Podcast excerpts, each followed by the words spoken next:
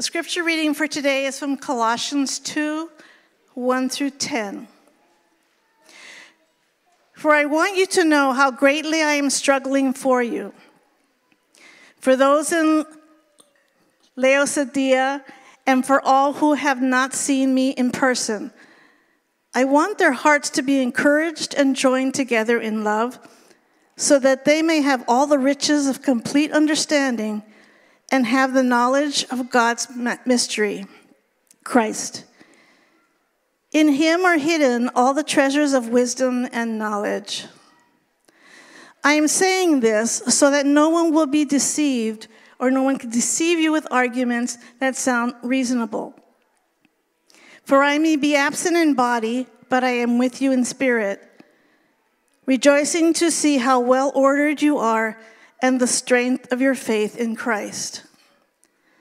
So then, just as you have received Christ Jesus as Lord, continue to walk in him, being rooted and built up in him and established in the faith, just as you were taught and overflowing with gratitude. Be careful that no one takes you captive, though, through philosophy and empty deceit based on human tradition, based on the elements of the world rather than Christ. For the entire fullness of God's nature dwells bodily in Christ, and you have been filled by him, who is the head over every ruler and authority. This is the word of the Lord.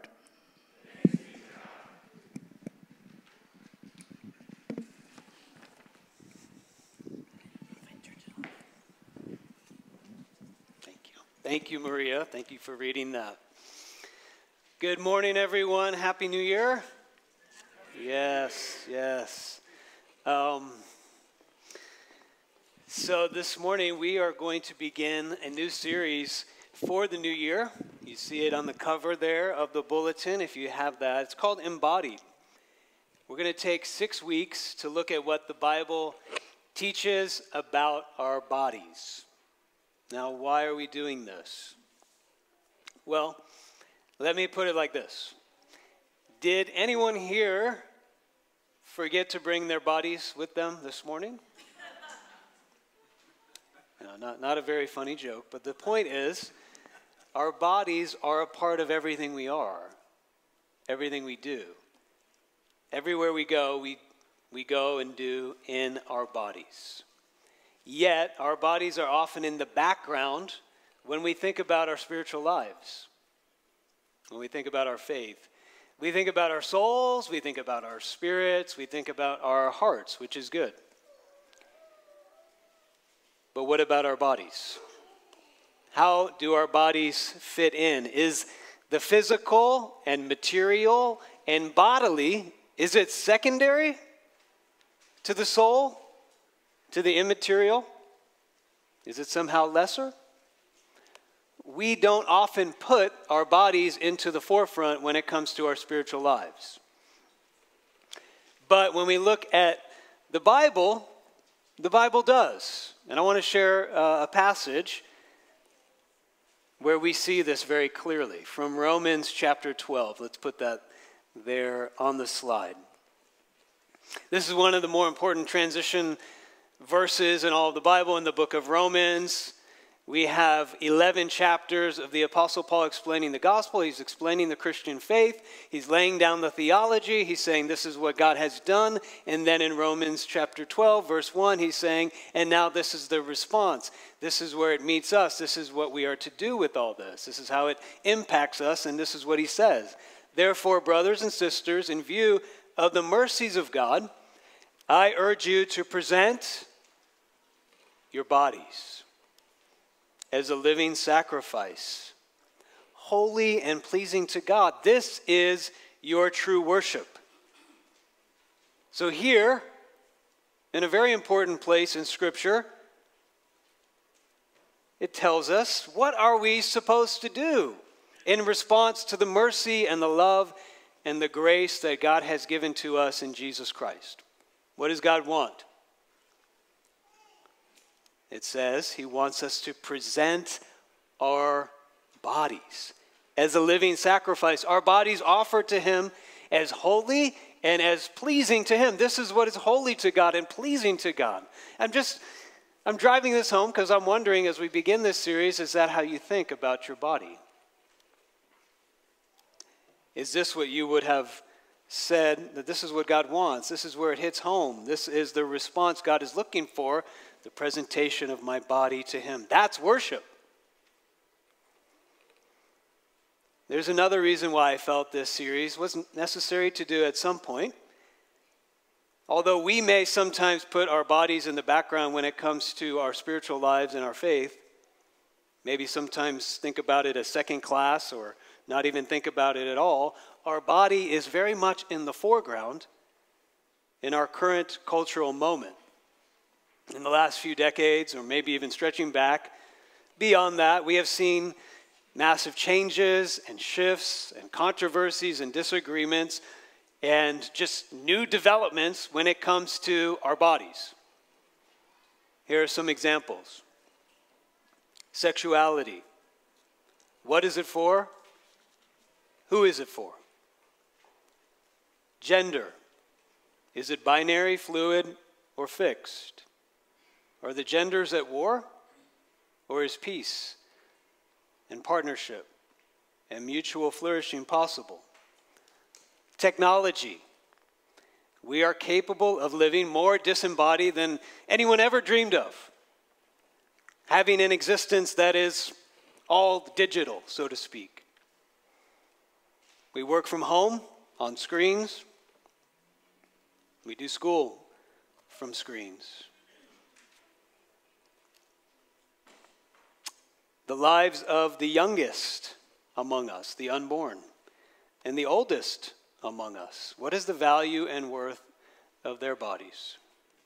Race. We're dealing with the legacy of a history where people were put on a scale of worth because of a different, having a different body. And that's it. And church. There are all kinds of articles on this, but attendance and commitment to a church as an embodied community is at an all time low, just in the United States at least. Is being a consistent part of an embodied community, is showing up really important and necessary. I just brought up a lot. We're going to touch on these things throughout this series. This is how the body is in the forefront of our everyday life in our cultural moment. Here's what we'll be covering over the next six weeks. And although we'll hit all those topics, I can't promise I will cover everything in those. But what I hope to do is set up a framework and engage in key passages of Scripture that will help us gain necessary wisdom on all of these things. Today we're going to talk about our embodied God. In the coming weeks, we'll talk about what it means to be an embodied person what it means that the church is embodied, embodied church, embodied worship, embodied formation, and embodied mission. So this morning, I'd like to lay a foundation for the whole series, the whole topic, by looking at the, the passage that we just read together from Colossians chapter 2 and how it teaches something utterly unique to Christianity. There's nothing else that is like it or even comes close to it when it comes to the body. What I'd like to do here, and this is the image I'd like to give you as an outline for the, the sermon. Um, it's like a square. I'd like to give you four sides of a square or a box. A lot of these questions, all these things that I brought up, whether they're controversial or difficulties we have with our bodies, this is the theological framework. This is the theological box, so to speak, that we engage with, think about, and live out our faith when it comes to these questions. And what I'd like to do is focus specifically on verse 9. If you have the passage, I encourage you to keep it out or turn there to the book of Colossians in your Bibles. We're going to be spending most of our time on verses 9 and 10, where Paul says, The entire fullness of God's nature dwells bodily in Christ. Or put another way, Jesus, according to Christianity, is God embodied. All the way, fully. Fully God, the entire fullness of deity, The entire fullness of God's nature, fully God, dwells bodily in Christ, fully human. He has a fully human soul and a fully human body. This teaching is the starting point for understanding our bodies, living in them, offering them to God for service and his purposes. So first we need to understand what does it mean that Jesus is God embodied. Verse 2 says this is the mystery. It's hard to grasp. I can't say that I can explain it fully or understand it completely, but in verse 2 it says, Paul is saying, In Christ, this is the mystery. All the riches of understanding, of wisdom, and knowledge are found in Him. The wisdom and knowledge we need to understand all these issues related to our body are found in Christ. So let's, let's build this, this square, so to speak. First point, first side. This text is telling us God fully values our bodies.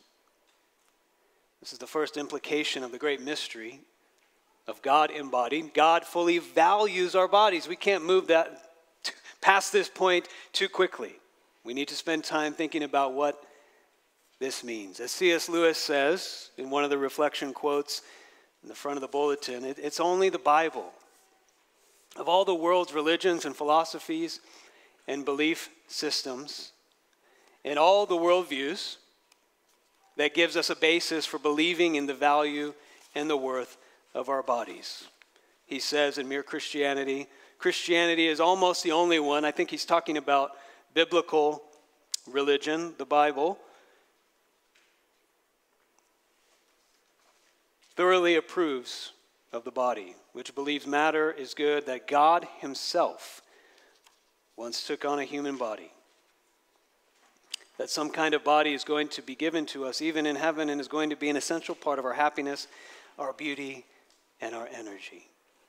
At the time that this letter was written, the letter of Colossians, most philosophies, most belief systems did not value the body, or at least did not have a reasonable or coherent reason to value the body. In most philosophies and narratives of the time in the Greco Roman world, the body, our physical existence, was the problem. It was the source of our lower instincts, our base desires. The mind or the spirit, that was the seat of virtue and goodness.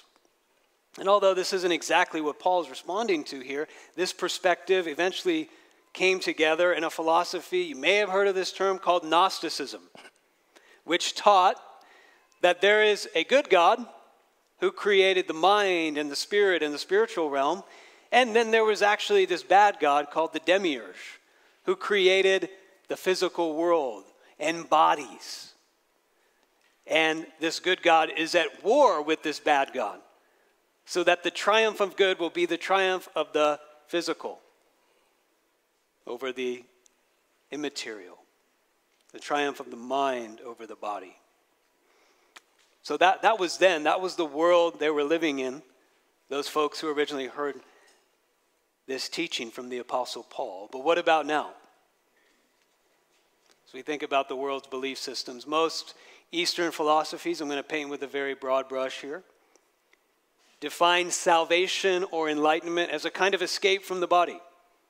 The body is limited and weak. It's like a prison for the soul, our pure souls. This physical reality, as we know, is so full of suffering. Our bodies are so full of brokenness that we need to escape out and achieve enlightenment and salvation out of our bodies.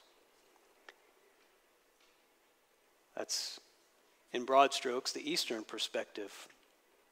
Pure secular materialism, right? Just that this world is all there is. Say our bodies have no more value and worth than we could pick anything, just any other physical object, than like a peanut butter jelly sandwich or an ant on the ground. It's all equal, it's all just material molecules and elements. The only value and worth that these things have is based on what we choose to give it. This passage says something here that would have been unheard of at the time. And I think is hard to believe in our time and even lost on many of us who are Christians. It says the entire fullness of God's nature dwells bodily in Christ. My friends, this is the basis for the worth and the value of our bodies, of everybody. And so I'd like to just press in for a moment here as we think about this. I know I brought up a lot of questions and controversial things, but this is really the starting point. Paul's talking about here what's your philosophy?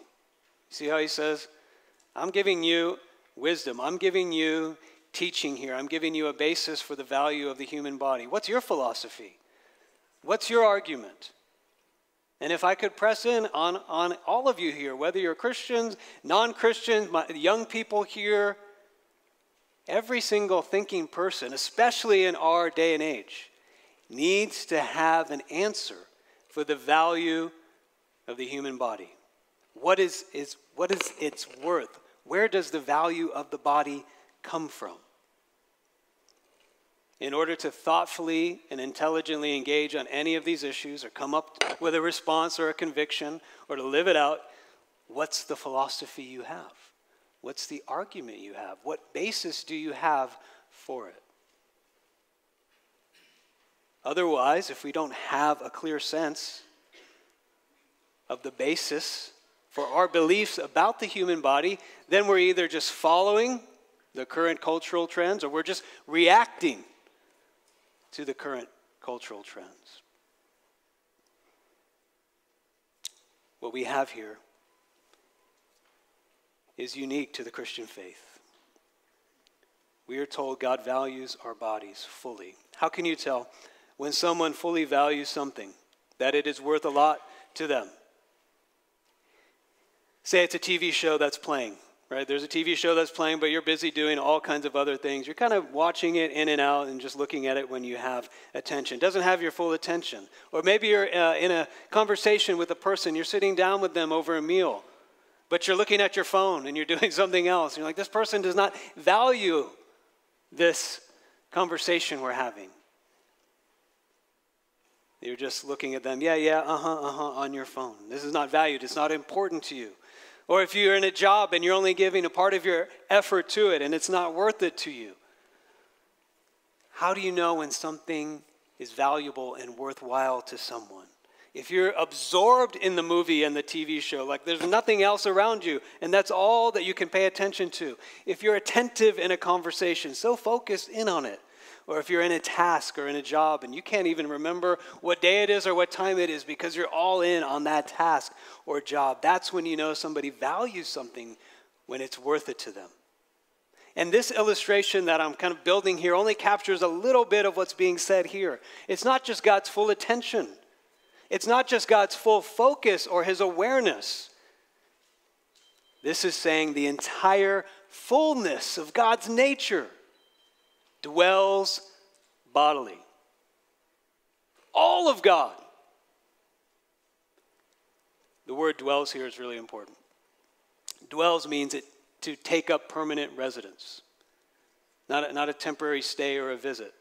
Means permanent residence. To dwell means I'm not going anywhere. Jesus, the second person of the Trinity, eternally begotten of the Father before, before all worlds were made as the Creed says, very God of very God, fully and completely God in every way, has taken up permanent residence in a human body. This is present tense, not took up. He currently resides permanently in a human body. It's not dwelt, he dwells now, today. He is a human body. Still the God man, risen and glorified, yes, but fully embodied like us. Why? I'd like to point you to one of the other reflection quotes. It says it so well. The early church father, Athanasius, said, Why? Why would God give his entire being to be united to our entire being, including our bodies? We were the purpose of his embodiment, and for our salvation, he so loved human beings as to come to be and appear in a human body. We were the purpose. He so loved us, he so valued us, all of us, Not just human souls, not just human spirits, but human beings. All of us, soul and body. Do you believe this? That God so values our bodies that he decided to dwell in one forever. God, Creator, Almighty, Lord of all. Do you value your body as God does? Something we'll be thinking about over the next few weeks. Do you value the bodies of others as God does? You see their worth and their beauty and value. Every type and every kind, not as objects to judge or compare yourself with, or to use or to ignore, but as loved, valued, and delighted in by God. God fully values our bodies.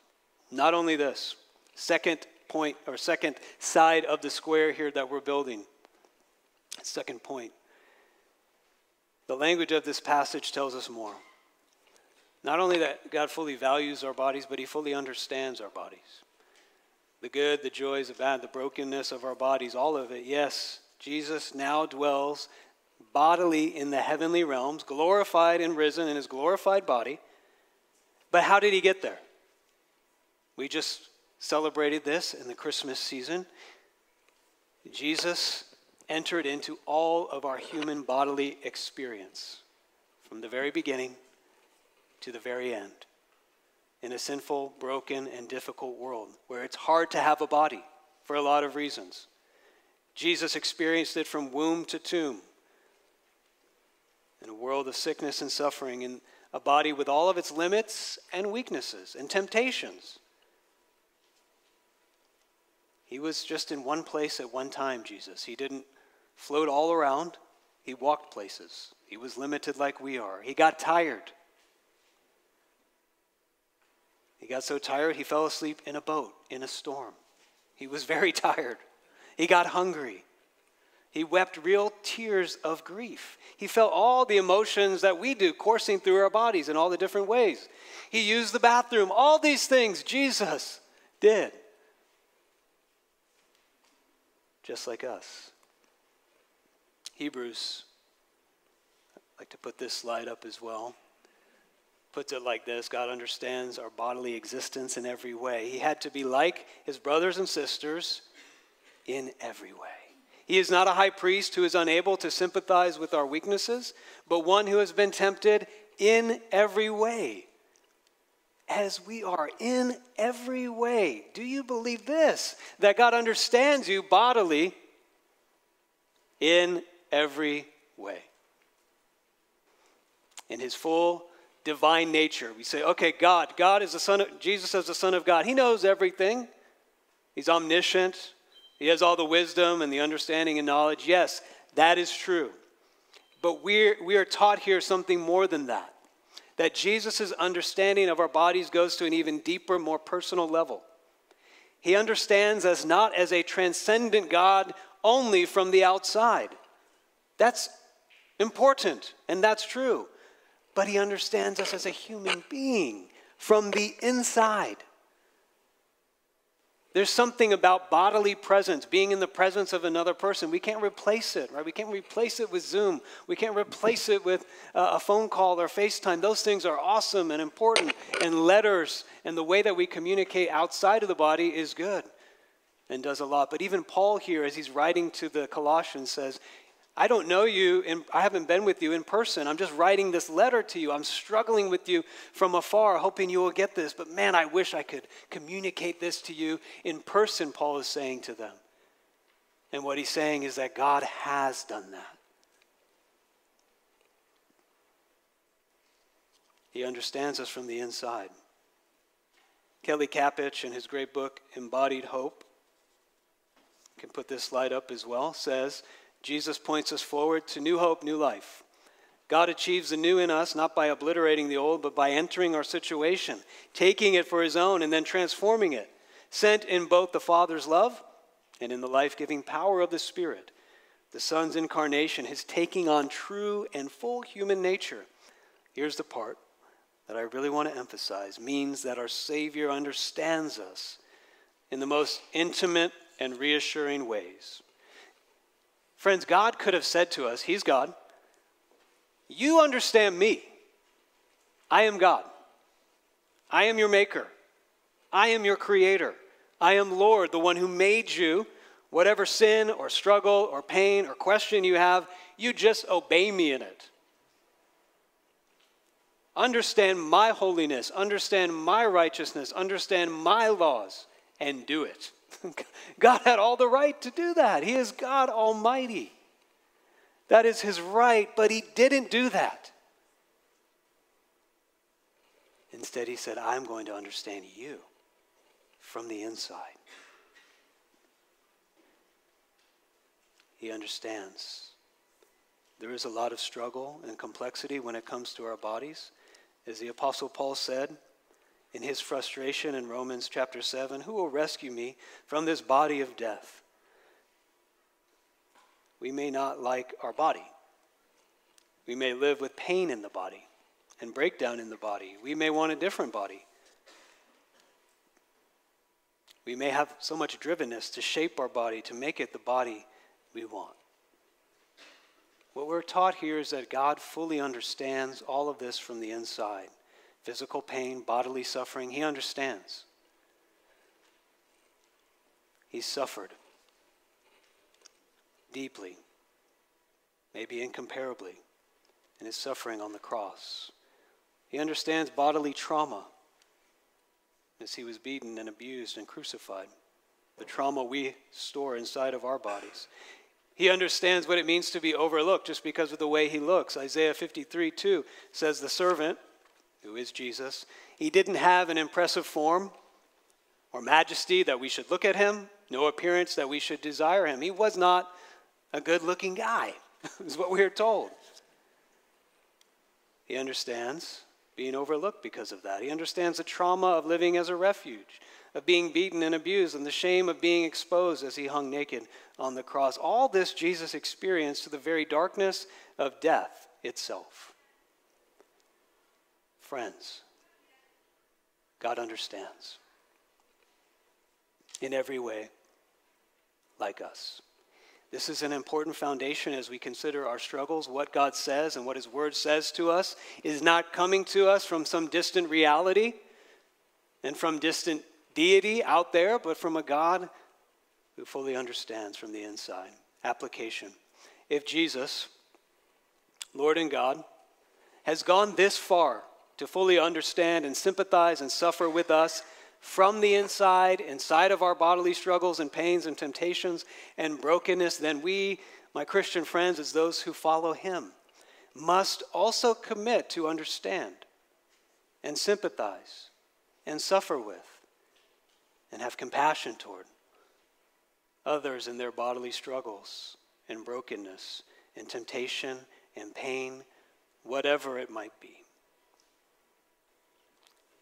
Those are two sides of the square. a Third side. God fully values our bodies, He fully understands our bodies. And thirdly, God is the full authority on our bodies. Jesus, the God man, embodied God. If we could put it that way, He fully values, He understands our bodies, and that's reassuring and that's comforting truth. Verse 10 adds something to this that is just as important and should also be reassuring to us, but can be very difficult and challenging for us to accept and that is this God is the full authority on our bodies, which means God has the full authority over our bodies. Verse 10 Jesus, God, God incarnate, embodied God. We are told he is the head over every rule and authority. What does this mean? It means as Lord, as God, and as our bodily risen Lord and King, as a human king and Lord. He is the ruler over every ruler. He is the authority over every authority. That's what this is saying. As one of us embodied, he understands us, he knows us, he sympathizes with us, but as Lord over us, he rules over us. He is the authority over us and everything. And this means there is nobody and nothing else who fully knows what our bodies are for, how they are to be used, and healed and made whole besides him. As embodied God, Jesus is the expert, the authority on the human body, on mine, on yours, on life in the body. He is Lord over the body as the one who lived a perfect, holy, and obedient bodily life. He knows what the body is for from the inside, and he speaks out of this. He speaks his authority over us out of this. All this is of utmost importance as a foundation for understanding the Bible's specific teachings about life in the body, which we'll talk about in the rest of this series when we come to practical issues concerning the sexuality of our bodies, the gender of our bodies, technology in our bodies, our health, our appearance, all the things that we'll get to. We need to have this part very clear. That our authority, our source of wisdom on what is true, good, right, and beautiful about our bodies, is not primarily a book is not primarily a set of rules or a human tradition. What we are told is that it is Jesus, the person of Jesus. He is the authority, the one who values and understands from the inside. He is the complete authority on and over our bodies. If we look at the context here, we'll see how what Paul is saying fits into this larger passage in the flow of the text. Look back at verse 1 with me. Paul says he's telling us why he wrote this letter. He says, I'm struggling for you. You see that? I want your hearts to be encouraged, joined together in love. I want you to have the full assurance and complete understanding and knowledge of God's mystery in Christ. And my struggle, Paul is saying, is that there are going to be all kinds of threats to this. In verse 4, there are going to be arguments that sound very reasonable, but he's saying they're not true. In verse 8, he's saying there's philosophy based on human tradition, elements of the world, i.e., the basic frameworks we use to understand the world. And he's saying, we're going to have many experiences in the body, many struggles in the body, many questions about our bodies. There's going to be good, bad, hard, joyful, unbearable, confusing, all of it. It's all the experience we have, but it needs to be interpreted. We need to know what to do with it. We need to understand it. What is this? And what does it mean? And what do I do with it? Christianity doesn't tell us to repress or hide our experiences and desires and fear and shame and pain. We honestly name these things but Jesus also says, You aren't able to interpret them. Only I can do that for you. What is this? What is this that I'm experiencing? What does it mean? How do I interpret it? And what do I do with it? Life in the body in a broken and sinful world will come with challenges, temptations, and difficulty. And we will all need to look to something to interpret all of this, to make sense of it, to guide us? Will it be our inner feelings? Will it be a current cultural consensus that is always changing? Will it be a reaction to the cultural consensus? Here we are given something far better in verse 3. Paul says, In him all the treasures of wisdom and knowledge are found. If Jesus is God embodied, then he is our interpretive grid for our bodily experiences, desires, and struggles. There's one more piece to this square, the fourth piece. As I was praying through this and working on this sermon last night, and this point specifically, my back just started killing me. I was sitting down and I was like, oh, I can't think. I can't focus. I wish I had a different back. I wish I had better hamstrings and the whole thing. And that, that is a relatively minor nuisance. We all have those. But we all have even more significant struggles and questions when it comes to our bodies. We say, Man, I wish. Man, I wish I had a body without this disease and condition and tendency. Man, I wish I had a body without this trauma. Oh, I wish I had a body without this physical feature and without one. I wish I had a body without this struggle all of us will one day say, I wish I had a body that doesn't break down like this. Until any beauty and strength and bodily pleasure we had or didn't have, it's all gone forever as life in the body comes to an end in this world for all of us. The Bible says sin has broken and bruised our bodies.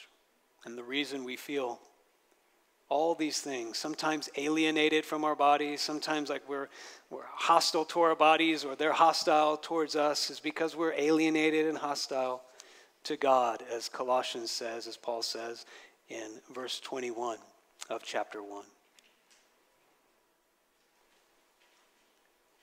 God fully values, He fully understands, He's the full authority over our bodies. As we try to trust God with all these questions, whether there are questions or questions we have for other people, or whether they are the, the man, I wish things going on within us. Man, I wish this wasn't happening in my body. Man, I wish this was happening in my body. The key question here, as we think about all these things, is can we trust? If Jesus is the authority, can we trust his authority is good? and loving. Paul is saying here yes, all of God is invested in all of us, and that includes our bodies. How can we trust his authority is loving and good? All of God is invested in all of us. Let me share an illustration. We were watching recently, don't judge, um, the movie Gladiator as a family. It's an old one, but it's kind of a classic, at least I think it is. But there's a scene from the movie Gladiator where there's a fight at the beginning, you know, a big battle. And it, it goes back and forth between two people. One is the, the Roman emperor, right? I think it's Aurelius, right? He's on the hill in the background, sitting on the horse. And he's guarded by all these guards are all around him. And he's up there commanding, right? He's the authority saying, You fight this battle. We're going to attack here. And we're going to do this. But he's far up on the hill and safe, right? Nothing's going to get to him. And then it cuts to like the gladiator, right? The general, Maximus. And Maximus is on the front lines. He's commanding, he's the authority, but he's the one that's charging into the battle first. He's vulnerable to the pain that everybody else is vulnerable to. He can die like any of them can die. He gives orders as one in the battle and fighting for the people who are fighting with him. Friends, when it comes to the authority of Jesus over these struggles, over these temptations that we have in the body. Sometimes it can feel like God is giving us these commands and exercising his authority from far away up on a hill. But Christianity says that is not the God of the Bible. He is an embodied God. Just like us, in every way, he became vulnerable. He became killable. He went into the battle to fight and win victory in the body for us. He is not a God from afar. He is our embodied God. Let me close. If you could just turn to Colossians chapter 1, and we have it here. Just want to close with the meditation on the theology that forms the, the basis for that little verse that we've been meditating on this morning, Colossians 2 9. We are told that Jesus, if you can read that, it's a little bit small. He is the image of the invisible God, the firstborn over all creation. He's the image of God. He shows us what is truly and fully human. For everything was created by Jesus, our bodies. He's the maker and the designer. He knows what they're for. He's the expert in heaven and on earth, the visible and the invisible whether thrones or dominions or rulers or authorities, all things, including our bodies, have been created through him and for him. He is the authority. He is before all things, and by him all things hold together. Our health, our bodies, our life holds together. Our existence, the joys, the goods, they are held together by Jesus. He is also the head of the body, the church. He gives us a physical, breathing community to be a part of. He is the beginning, the firstborn from the dead in his risen body, so that he might come to have first place in everything. For God was pleased to have all his fullness dwell in him his fullness. He is fully invested. And through him, what did God do in this fullness? To reconcile everything to himself, whether things on earth or things in heaven, we might say, the physical and the spiritual, by making peace, by bringing wholeness through his blood. He's all in, he's fully invested shed on the cross. Once you were alienated and hostile in your minds, as expressed in your evil actions, but now he has reconciled you how? By his physical body, through his death. Why? To present us holy, faultless, and blameless, to make us whole, soul and body that this is true, Jesus is 100% invested in all of us, in you, in all of you, in our bodies, in your body. Jesus has one. It's his permanent residence. If Jesus resides permanently in a human body, he's not going to leave it in disrepair. He's not going to leave it as a fixer upper. he's going to finish the job. Let's pray. We thank you, God even though it's mysterious, even though we have a hard time even wrapping our minds around it, that you are a God who is an embodied God. And as this morning we think of difficult questions with regard to the bodies you have given to us, and our experiences in our bodies, and the questions we have about our bodies, and your call for us to present our bodies to you as a living sacrifice and holy, I pray that you would help it sink deep, deep down into our hearts, that you are not a God far, far away, on a hill somewhere, commanding us, but you are a God who is with us all the way, all in, fully invested in us, heart, soul, and body. May we be encouraged by that. May we be given fresh hope in whatever struggle, experience we are carrying around in our bodies right now knowing Jesus, you've gone before us. You've started, and you will finish the job. We thank you and we pray all this in your powerful name. Amen.